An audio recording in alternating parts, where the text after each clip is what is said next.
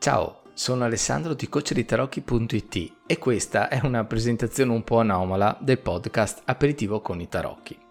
Il motivo sostanziale è che quello che ascolterai è l'estratto audio di un video che è già stato caricato su YouTube o sulla pagina Facebook Coach dei Tarocchi.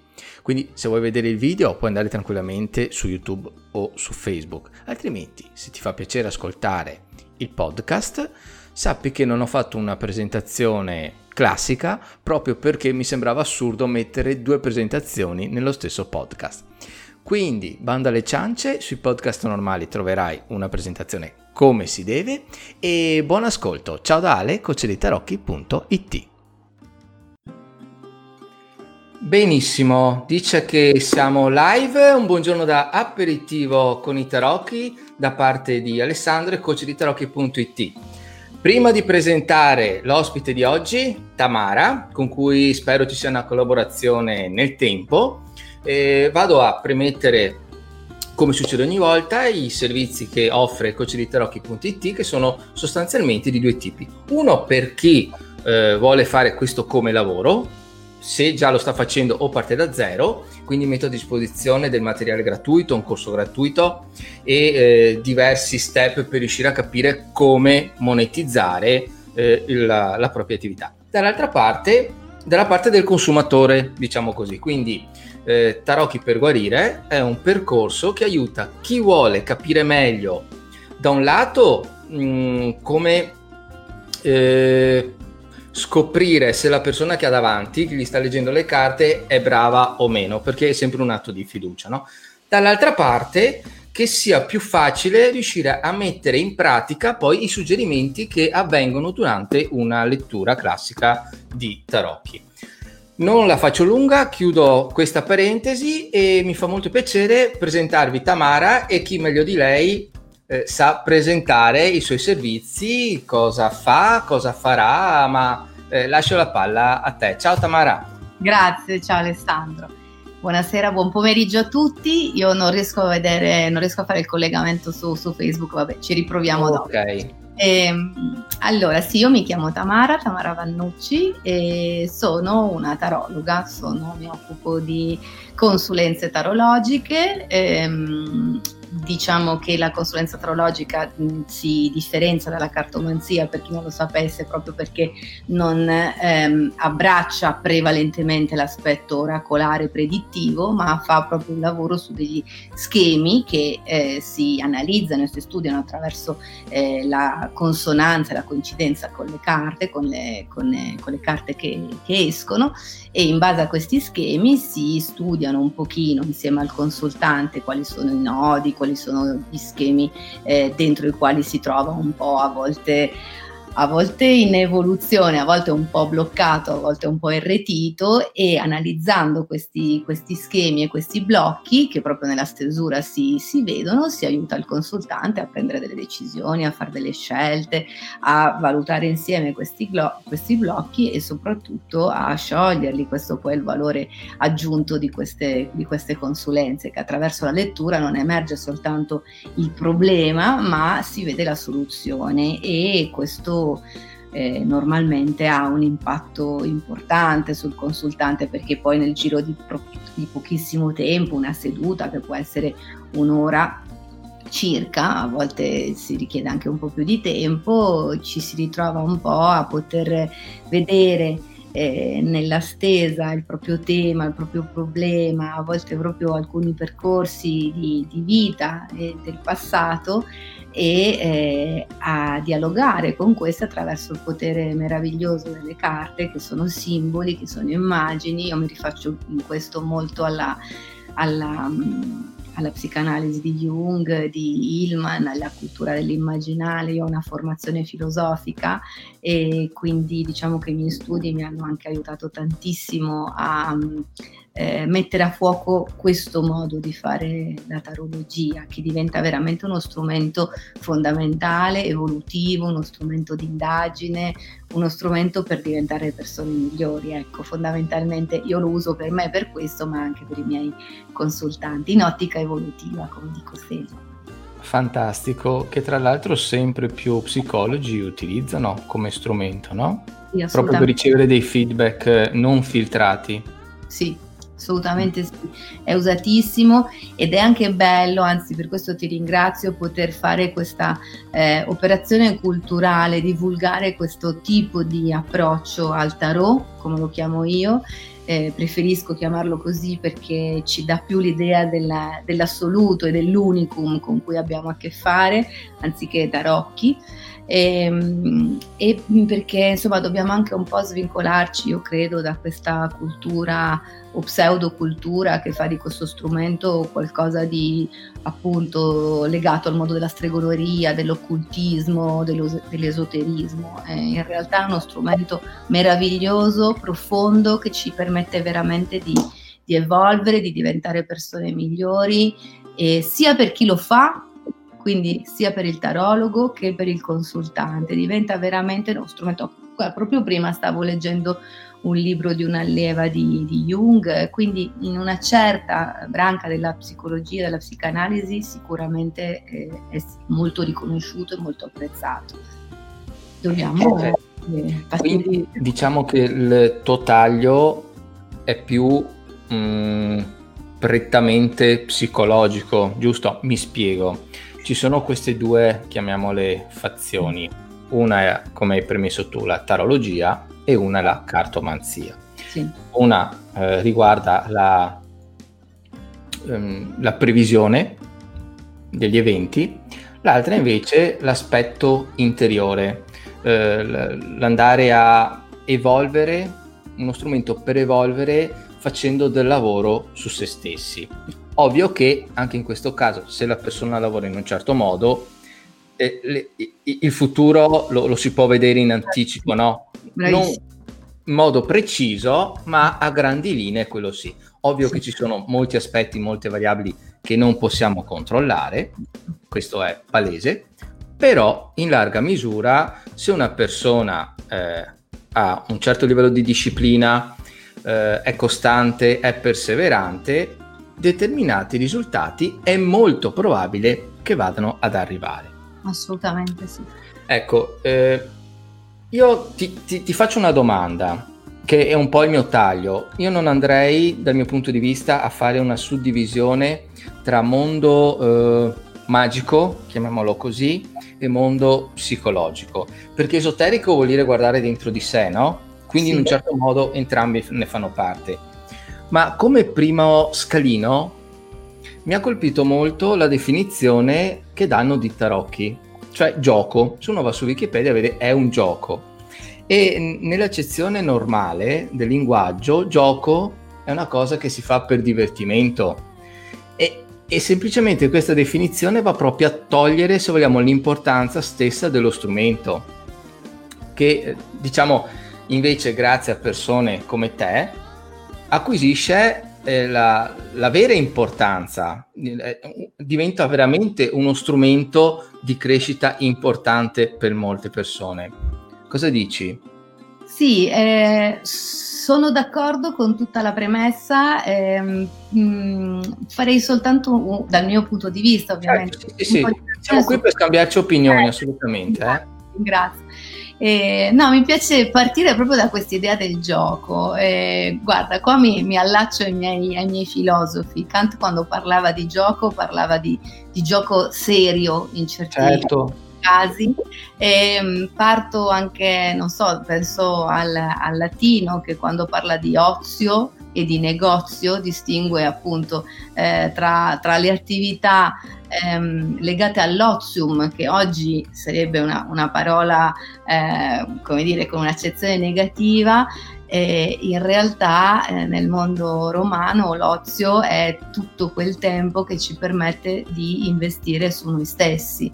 Ecco, mi piace fare questa, questo, mm, così, questa divagazione pensando proprio al gioco dei tarocchi in questo modo, cioè un gioco innanzitutto serio che ci permette di divagare eh, occupandoci in maniera oziosa, nel senso appunto etimologico del termine, eh, non dandoci eh, da fare perdendo tempo nei negozi, quindi in giro, come dicevano i romani, e a, a, a presi dalle nostre attività quotidiane, artigianali, mettiamola così, ma proprio dandoci, dedicandoci del tempo a noi stessi.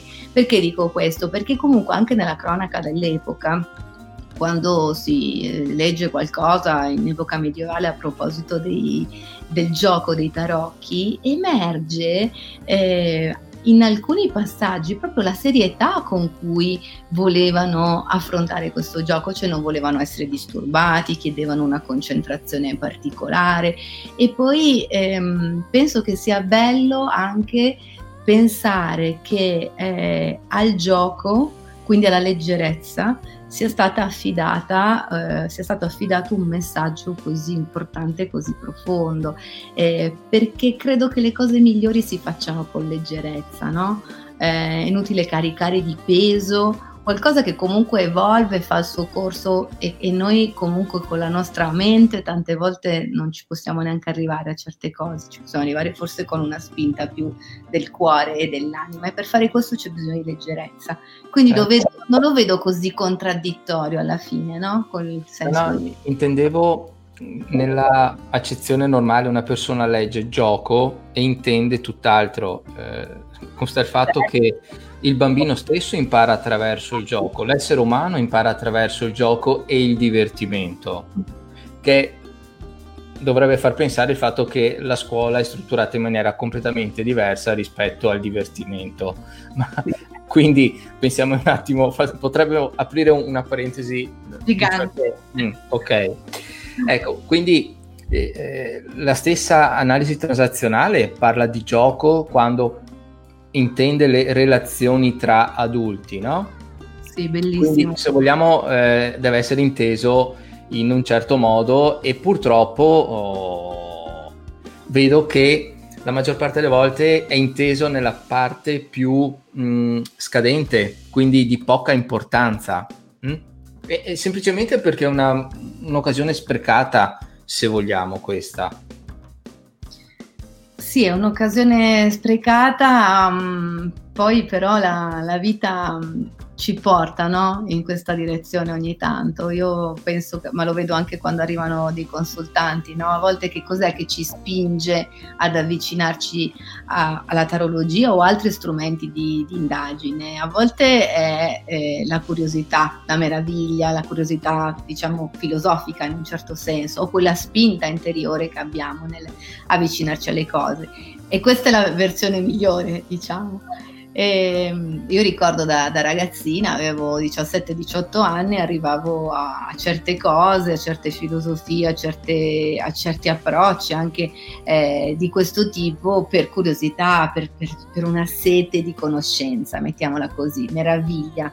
Ehm, però tante volte non ci si arriva per questo, ci si arriva per sofferenza, ci si arriva per crisi, ci si arriva perché non si sa da che parte andare, ci si arriva perché si sta raschiando il fondo, eh, ci si arriva perché si è disperati, no? E, ehm, e il modo, forse a volte la, la sofferenza non, non, lo sappiamo, forse ce ne rendiamo conto tardi, è un, un modo che la vita ha per spingerci, per spingerci a contattare qualcosa di più importante, no? E sicuramente ognuno trova poi il momento giusto, la cosa giusta al momento giusto e la persona giusta a cui affidarsi, se vogliamo, con cui confrontarsi. E se posso chiederti, qual è stata quindi la tua leva e il tuo percorso? Eh, nel senso che hai fatto uno studio basato sui libri, eh, è stato affiancato da anche esercizi tipo meditazione, rilassamenti. Ecco, se magari puoi raccontare la tua esperienza che può aiutare delle persone che non sanno da, da che parte cominciare, eh, però eh, mi piace come Tamara intende questo mondo, vorrei anch'io prendere degli spunti da lei. Sì, allora, beh, come ti dicevo prima, io arrivo comunque da una formazione letteraria e filosofica, quindi con una laurea in filosofia, un dottorato in filosofia simbolica, quindi eh, diciamo che da tanti anni ho a che fare con i simboli, con le immagini, quindi con la cultura, come dicevo prima, di Hillman, dell'immaginale, eccetera. E, ehm, quindi, mh, mm, e eh, che affiancavo a dei percorsi di filosofia orientali, di yoga, poi da tanti anni faccio channeling, anche quella è stata, quella è stata una scoperta da autodidatta e fa un po' ridere parlare di autodidatti a proposito del channeling, però l'ho, l'ho fatto così, è nato così, l'ho portato avanti, ma sicuramente mi ha sensibilizzato su certi temi, o diciamo sul, sulla, sul potenziale del campo sono concetti che ehm, ovviamente a 17, 16, 18 anni non potevo capire, non potevo immaginare, con gli anni studiando i campi morfogenetici, approfondendo un pochino. Io poi, come dicevo prima, una cultura letteraria, non scientifica, quindi ho dovuto cercare di studiare un po' di fisica, e mi sono ehm, appassionata alle neuroscienze, quindi ho studiato tanto le neuroscienze e quindi anche i meccanismi di funzionamento del cervello e, e per fare questo poi ho fatto tutta una serie di processi di integrazione di una materia con l'altra. E poi a un certo punto, in un periodo sinceramente difficile, proprio in un momento, come dicevo prima, buio, mm, per caso, che poi non è mai un caso, eh, mi sono iscritta ad un corso perché un amico continuava a dirmi ma vai, vai, vai. E dicevo ma no, ma figurati adesso cosa vado a fare un corso di tarocchi, ma, ma quando mai, ma no, ma dove vado? Perché io veramente non, non conoscevo quel mondo mi sembrava una cosa legata a Milano c'è un quartiere senza nulla togliere alle persone che lo fanno con questo approccio però non, è, non era e non è il mio eh, che si chiama Brera ed è un quartiere molto bello in centro dove è pieno di cartomanti. Allora io dicevo no io non voglio andare a Brera a parlare anche a Roma piazza Navona ma non vorrei sbagliare magari ah, qualcuno mi correggerà. non lo so ci diranno infatti. E tra l'altro è, è molto pittoresco è bellissimo benissimo, eh, però non era diciamo la mia ambizione. Invece quando poi mi sono iscritta a questo corso, perché poi nel frattempo mi era arrivata la pubblicità su Facebook, quindi proprio una congiuntura astrale pazzesca, allora decido di, di, iscrivermi e in realtà io entro tutta scettica, titubante, così, detto, vabbè, vediamo, ero proprio un po' in crisi, ecco, mettiamola così. E poi invece ho trovato Intanto un insegnante bravissimo, meraviglioso, con un approccio eh, logico, razionale, filosofico, con un approccio tra virgolette scientifico. Eh, lui è un medico e, e quindi ha un, un, una visione anche molto razionale delle, delle cose, le spiega. Era, era la persona giusta con l'insegnamento giusto per te assolutamente sì. Mm. E quindi ho frequentato questo corso che è durato diverso tempo, è, è, proprio un corso accademico, è impostato in questo modo, quindi con tutta una serie di eh, percorsi formativi, stage che mi richiedevano un impegno di almeno un weekend al mese. E quindi ed è non finisce mai perché io continuo a studiare accompagnandola a, appunto alla mia formazione filosofica, alle neuroscienze e a un po' di studi di psicanalisi, il pacchetto è venuto fuori così. Quello che posso dire a chi vuole avvicinarli che secondo me non è un libro che aiuta a, a come dire, a, a, a leggerli. Eh, ci vuole la prima cosa, io penso, non so se tu sia d'accordo con me su questo, ma bisogna essere profondamente umani. Cioè, prima di ogni altra cosa, prima di ogni altro libro, prima di ogni altra immagine, dobbiamo riuscire il più possibile a far sparire il nostro ego e, mm, e dare spazio proprio al consultante. Io lo faccio attraverso un percorso quasi di coaching, no? Attraverso la lettura degli arcani, eh, stimolo dei percorsi attraverso le domande. Ok, infatti volevo chiederti Tamara qual è il tuo modo personale di leggerli, perché poi ognuno, come giusto che sia, elabora un proprio modo per come sente e per sì. come poi ne usufruisce e ne fa usufruire i tarocchi, no? Sì, eh, guarda, la, l'approccio è proprio questo, è archetipico direi, no?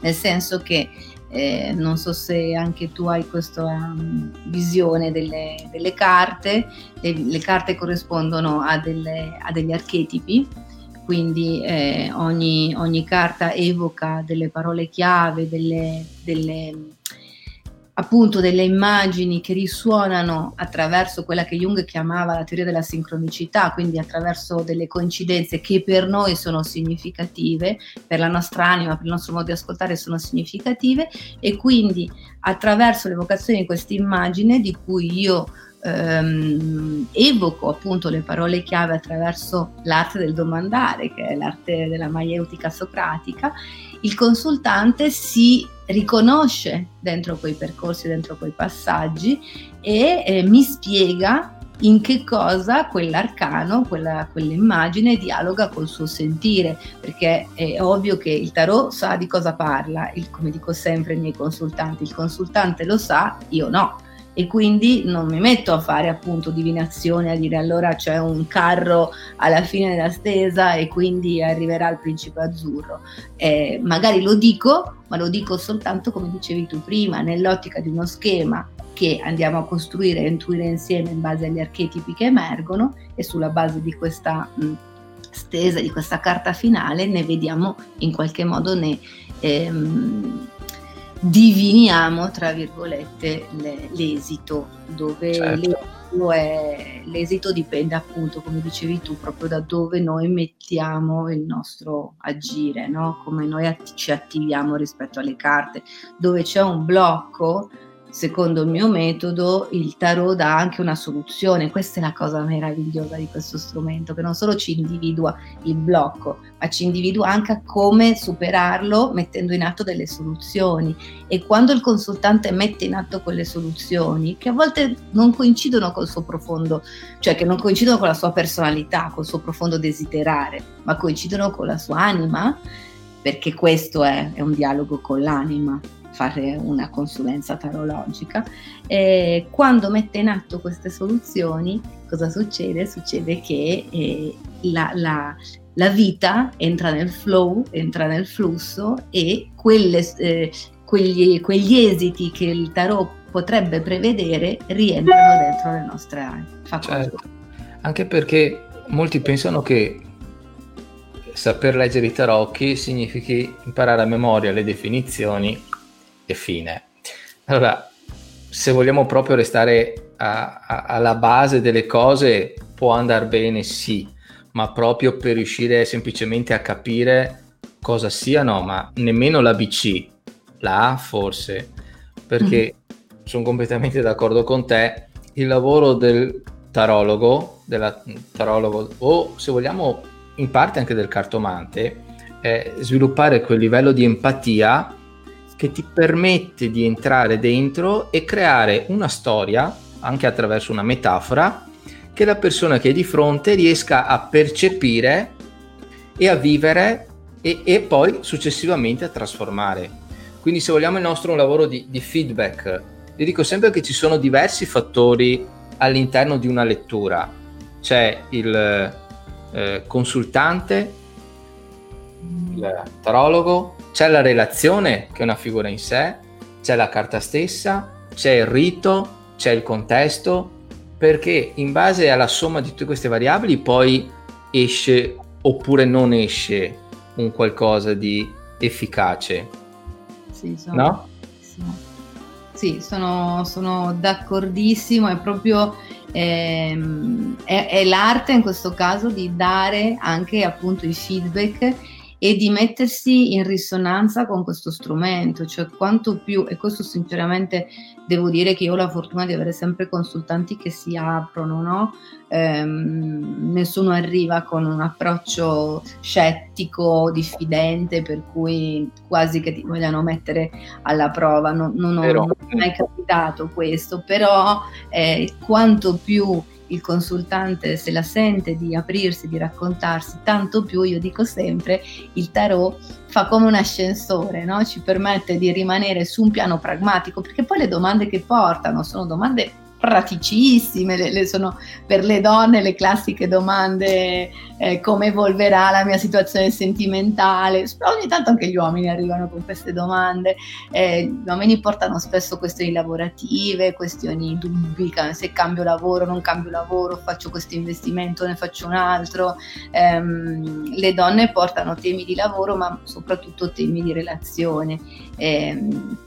E quindi sono domande molto pratiche, sono domande della vita di tutti i giorni, cambio macchina, non cambio macchina, però la cosa meravigliosa è che in questo le neuroscienze, per esempio, ci aiutano tanto a capire è che quello che a noi risuona sul piano pragmatico dei fatti, della macchina, dell'amante, del marito della relazione, in realtà corrisponde ad uno schema interiore che abbraccia diversi piani della nostra, della nostra vita, non solo quello pratico, ma proprio il nostro schema evolutivo dentro il quale siamo, che come un'onda si rifrange sotto lo spettro sottile, quello pratico, quello pragmatico. Sì, quello materiale è, è semplicemente la, la proiezione, l'ultima proiezione di tutto quello che c'è prima, no?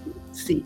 E quindi la cosa meravigliosa è che come un ascensore, quando il consultante è pronto e se la sente, in questo dobbiamo essere molto attenti e molto empatici, perché non si può entrare a gamba tesa nella vita di un altro se non se la sente di toccare certi temi. E quindi noi partiremo dalla macchina, dalla relazione, dal lavoro e vedremo se è il caso di cominciare a scendere. Quanto più il tarot ci permette di scendere, e di scendere in profondità, tanto più, come diceva una famosa legge di Ermete Trismegisto, andremo in alto, tanto in alto quanto in basso. Quindi è questo lo spirito con cui, secondo me, è bello leggere. Ecco, di solito quante sedute di coaching poi proponi in media? Eh, c'è un, un seguito? Ne fai una, due, tre? Guarda, io ho due approcci fondamentali, quello della consulenza tarologica, cioè chiami e vieni quando vuoi, cioè vieni, poi ormai si fanno tutti online al telefono. Scusami Tamara, eh, anche per telefono o di persona oppure online e in video? No. Può essere anche solo per telefono? Sì, tanto per la legge della sincronicità che giri io le carte, che le veda o che non le veda l'altro è assolutamente indifferente. Okay. Eh, però anzi molti per telefono si trovano meglio perché non c'è appunto il, il, il, vedersi e quindi riescono ti... a essere più diretti no? io vedo che c'è qualcuno però purtroppo con, queste, eh, con questo software faccio difficoltà a capire chi è online che ci sta guardando e quindi poi a salutarlo e saluto Fabio se non sbaglio. Ok, scusami se ti ho interrotto, ma mi fa piacere Beh, anche salutare certo. le persone man mano che... Anzi, salutiamole. Io se riuscissi a, come cercavo prima, a condividere il video, magari anche sul mio profilo qualcuno ci riprovo, eh, intanto, vediamo se... Ok. Aspetta. Allora. No, non, non riesco a vederlo, vabbè, si vede che non è i, e, misteri di Facebook. Sì, guarda, ogni volta è un'impresa. Ehm, quindi, ah sì, ecco cosa ti stavo dicendo delle consulenze. Allora, le, l'approccio è che al bisogno si chiama, si chiede un appuntamento e si riceve la, la, la, l'appuntamento. Ci sono persone che amano farlo con continuità, quindi una volta alla settimana, una volta al mese, una volta ogni due mesi a seconda del... Ok mi è venuta un'altra domanda da farti. Sì, e ci sono persone che invece vogliono fare proprio dei percorsi di coaching, quindi um, da un minimo di 6-8 incontri, ehm, poi ovviamente a un massimo di 10-12, insomma, poi ovviamente si vede di caso in caso. A volte integro anche col channeling, ehm, a volte no, dipende anche dal consultante, eh, però facciamo questi percorsi proprio di evoluzione e di crescita personale. Invece nella consulenza tarologica ecco, quando si tratta di coaching magari si toccano proprio certi temi perché una persona arriva già con una certa consapevolezza e anche il tipo di domande è un tipo di domande più articolato. Mentre invece nella consulenza tarologica proprio partiamo dalle domande praticissime e da lì si, si, si, danno le risposte, ma eventualmente si prende l'ascensore e si toccano anche archetipi. Eh, Tamara, il livello di um, educazione del cliente, nel senso quanto ne sa, um, vedi che è più alto nel caso del coaching rispetto a quando ti contatta per una lettura, nel senso che chi non ne sa proprio nulla di solito penso che ti chieda la lettura, no? È difficile che uno dal nulla si alza la mattina e dice oggi voglio provare a fare coaching. Che, quali sono i, gli aspetti di una persona che vuole fare anche coaching. Questo te lo chiedo anche perché magari ci sono persone che fanno i coach e non sanno qual è il profilo della persona tipo che richiede il loro tipo di servizio. Tu in base alla tua esperienza cosa puoi dire? Sono comunque persone che hanno fatto un certo tipo di percorso prima o hanno determinati interessi? Sì, in generale sì, e tra l'altro sono persone che sono arrivate con la consulenza tarologica, ne hanno capito. Quindi lo stato successivo. Di solito è questo il passaggio. Ora mm-hmm. devo dire la verità che forse sono veramente fortunata io, però io ho proprio una serie di, di, di clienti che hanno tutti già una certa sono già tutti all'interno di un percorso mh, già di crescita personale loro, con una anche chi non lo è direttamente ha comunque quell'apertura mentale per cui si, si mette in gioco e si mette in discussione. Questo è, è il primo riconoscimento che io devo loro perché senza questo tipo di clienti io non potrei probabilmente neanche fare questo tipo di consulenze, questo tipo di coaching. Poi tieni presente che io arrivo anche dal mondo della formazione, quindi ehm, della formazione del personale, ma della formazione aziendale, eccetera. Quindi a volte proprio come coach eh, diciamo che il passaggio è breve, soprattutto in questo periodo dove appunto tante persone hanno avuto bisogno di rimettersi completamente in discussione, a partire da un problema magari di lavoro, un problema personale, di relazione, eccetera, ad affrontare temi più profondi. Allora cosa c'è di meglio che uno strumento come questo che anche, come dire, io, io dico sempre, pur rispettando tantissimo, credimi, non voglio mancare di rispetto a nessun tipo di professionista, però e, e sono tecniche che ho usato anch'io, che conosco, che ho usato per me e che stimo, però tante volte in un mondo come quello di oggi che corre, uno strumento come questo ci permette di avere delle risposte in fretta. E questo è un, è un, bene sicuramente, dall'altro è un male se questa fretta non la sappiamo usare a nostro vantaggio perché vuol dire che allora dobbiamo usare tutto quel tempo che ci resta per lavorarci su. Certo. Magari quei temi che tu attraverso una seduta di counseling, di coaching o di psicanalisi approfondisci benissimo, ma magari in tanto tanto tempo il tarot te li individua come, come con un laser in, in dieci minuti. Questo capisci che è forte, no? Eh, sì. ci dobbiamo lavorare. Stavo, stavo riflettendo su, sullo spunto che mi hai dato sui tempi che stiamo vivendo, che sicuramente sono difficili, però, e non voglio fare qui la retorica, ma penso veramente che sia così, possono essere anche un'occasione per ridisegnare ciò che non andava prima. Certo. Il problema è che molto spesso si ha confusione. Cioè, se tu fermi una persona per strada, e gli dici ma tu cosa che, che si lamenta? Dici sì ma tu cosa vorresti veramente? E difficilmente sanno rispondere in termini oggettivi.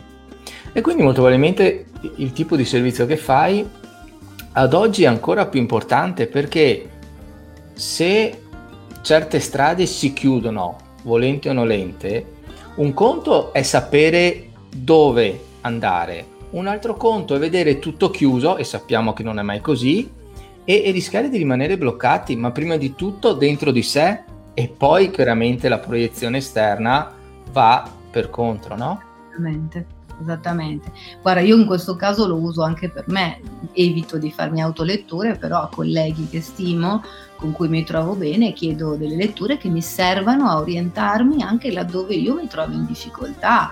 Eh, quindi eh, è, è, un... È un, indicatore di direzione, è uno strumento che ci aiuta ad allinearci al nostro flusso e ci mette in un binario, che è quello dove la vita ci porterebbe lo stesso, ma un conto è entrarci in questi binari inconsapevolmente, un conto è entrarci consapevolmente e quindi in questo caso diventi attore no? della tua vita e non, e non la subisci, la agisci e come dicevi tu prima, poi insomma gli specchi interiori e quelli esteriori vanno a coincidere. Ehm, sì, ehm, pensa che quando stavamo vivendo quei momenti difficili no? di lockdown, poi ognuno se li ha vissuti chi bene e chi male, però io vedevo che tante mh, Beh, guarda, non penso che si possa dire, anche se non, non, c'è niente di segreto in questo. Avevo fatto una lettura con eh, degli amici e colleghi tarologi e mm, all'inizio no, del, del, stavamo cercando di capire cosa fosse questo coronavirus, cosa, cosa ci stesse a rappresentare, come ci dovessimo comportare. Era una lettura alta, ovviamente, fatta proprio consultando questo cervello superiore, questa macchina, questo strumento metafisico pazzesco e la carta che uscì per la prima volta a identificare il coronavirus e noi lo capimmo poi anche dopo meglio con più letture era la Maison Dieu usciva proprio come eh, perché nella Maison Dieu si vede sia la corona che si, che si apre, sia se riesco Ricordiamolo per i meno esperti, quello che di solito si chiama la torre, l'arcano 16. Allora, grazie. perché? Vediamo se riesco a darti una... Tu, tu, ce l'hai lì a portata di mano, vabbè ce lo fai. Eh, purtroppo no. Quindi questa qui, no? Si vede, aspetta che cerco di... Oddio, cioè, ecco, ok allora si vede no, il, la corona in alto e poi si vedono tutti i pallini, no? Quindi era il modo con cui questa intelligenza superiore ci parlava, almeno a noi, eh, e simboleggiava attraverso l'immagine della Maison Dieu il coronavirus. E ehm, per capirne il senso eh, siamo arrivati proprio a, ad indagare attraverso una lettura il significato di questo momento e quello che veniva fuori, quello che è emerso è che era un, un che dopo nel tempo è venuto fuori un po' da tutti quelli che facevano delle riflessioni su questo, cioè che era un momento di introspezione legato all'affermazione del femminile, dove per femminile non si intende le donne, ma si intende quel lato proprio accogliente che poi nelle carte è rappresentato da una, dall'immagine della luna, accogliente e introspettivo dal quale noi ci siamo ormai sganciati da secoli, se non addirittura millenni, perché parliamo di società sacrali che erano quelle dedicate alla Dea Madre, alla Madre Terra, eccetera. Quindi noi abbiamo un forte bisogno di ripristinare quell'equilibrio tra maschile e femminile che a partire dalla civiltà del Logos è venuto meno a vantaggio del maschile. Quindi questo era per dire come anche in questo caso per una lettura dei tempi moderni e una trasformazione, come dicevi tu prima, della crisi in opportunità, i tarocchi ci, ci aiutano tanto. Sì, eh, stavo dicendo appunto che non, non, vorrei fare il discorso retorico perché ti trovi la persona che ha perso lavoro e, e viene a dirti ma che cavolo stai dicendo? Però in realtà la, la trasformazione è nel prendersi la responsabilità maggiore rispetto a ciò che accade. Perché se è vero che prima uno faceva finta di avere questa sicurezza lavorativa dove in realtà ormai non c'è più, perché rispetto a vent'anni fa uno aveva la credenza che studi, finisci lo studio, lavori, finisci il lavoro, vai in pensione. Questi erano i tre step fondamentali dove quel tipo di lavoro te lo tenevi dall'inizio alla fine. Adesso no, adesso è impensabile che una persona faccia lo stesso lavoro da, dall'inizio fino alla pensione, non ci crede più nessuno. Ed è proprio questo il momento in cui quindi vale la pena e bisogna, quindi si rende necessaria una presa di responsabilità per determinate decisioni, perché altrimenti se una persona ha confusione, se una persona non vuole prendersi le proprie responsabilità, risponde a qualsiasi annuncio e rientra nel, nella ruota del criceto del lamento. Non mi piace questo lavoro, devo cambiarlo, poi cambia, trova un altro lavoro con cui chiaramente non è allineato nei valori e ricomincia il lamento, eccetera, eccetera. Quindi è, è, è, è come se ti avessero detto non decidi tu, decido io, è il momento di cambiare, di darci un taglio. Ovvio che chi non fa questo tipo di percorso rischia molto di più rispetto a prima, perché le opportunità chiaramente si vanno a restringere. Ma è, proprio per questo diventa necessario. Tu cosa, cosa pensi? io sono, sono d'accordissimo con ogni, con ogni, sillaba che hai pronunciato, nel senso che eh, da una parte è vero e per questo dico ci vuole sempre molto rispetto e molta empatia nei confronti delle persone che avviciniamo, eh, perché io non mi permetto di sentenziare su una persona che eh, appunto ha appena perso il lavoro o, o, o non ce l'ha, eh, che può avere problemi di salute, di famiglia, eccetera. Perché non conosciamo tutta la sua storia, non, no? E io, perché ha preso determinate decisioni. Assolutamente sì, cioè quello che mi permetto semplicemente di fare è di tradurre perché questo faccio, io sono una traduttrice di un messaggio che arriva da un'intelligenza superiore e mi sforzo di renderlo più comprensibile possibile attraverso delle leggi, delle regole che sono delle regole di grammatica che funzionano attraverso la simbolica. La simbolica è una scienza e quindi usiamo questi strumenti per aiutare le persone a eh, cogliere il significato più profondo di quello che sta accad- accadendo e eh, per trovare delle soluzioni. Quindi in questo li, li aiutiamo a fare dei percorsi di consapevolezza per capire quali soluzioni mettere in atto per stare bene quindi che può essere eh, per incontrare la persona giusta, per eh, riuscire a svincolarsi da una relazione tossica, come spesso capita, eh, per riuscire a trovare lavoro, a volte anche. Questo però non significa che siamo dei maghi o che siamo degli indovini o che promettiamo cose che non possiamo garantire.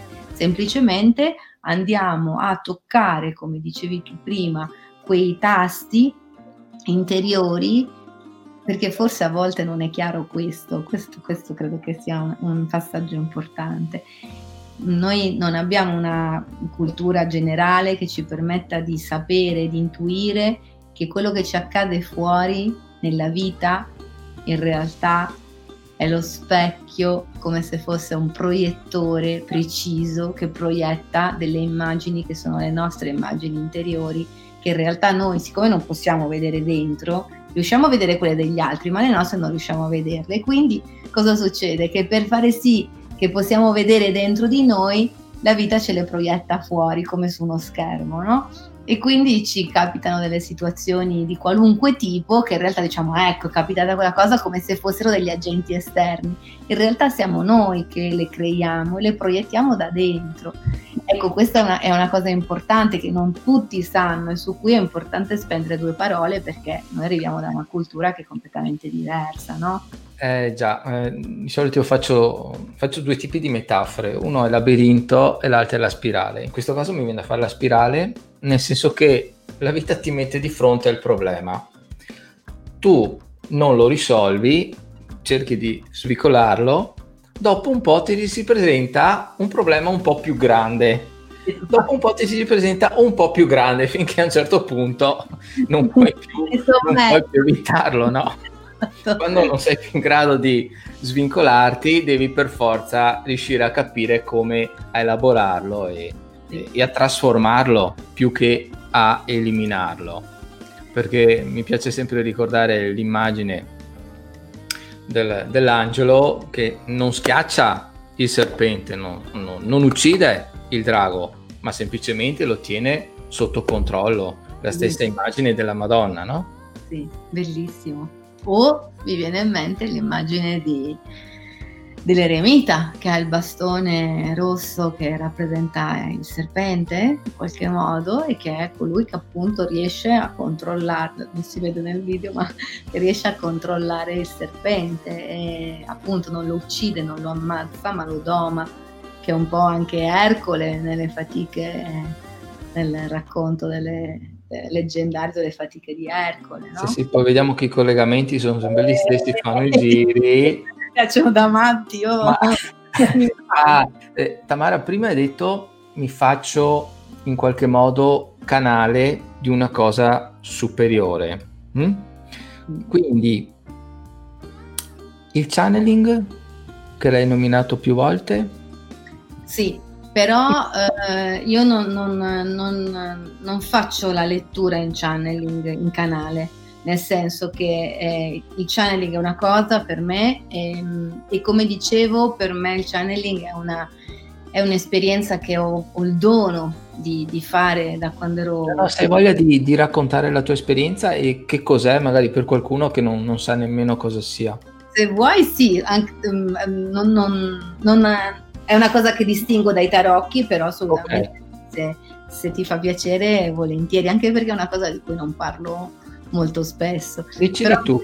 Mio agio, sì, sì, assolutamente sì, anzi, grazie. E, ehm, è nato, mm, ero ragazzina, è nato da un per caso avevo visto un'amica che eh, appunto aveva questa capacità di scrivere come in scrittura automatica, lei scriveva molto lentamente delle, delle parole, eh, delle lettere, guidata come da un, qualcosa di boh, di, di, che, che, che, non era lei, insomma.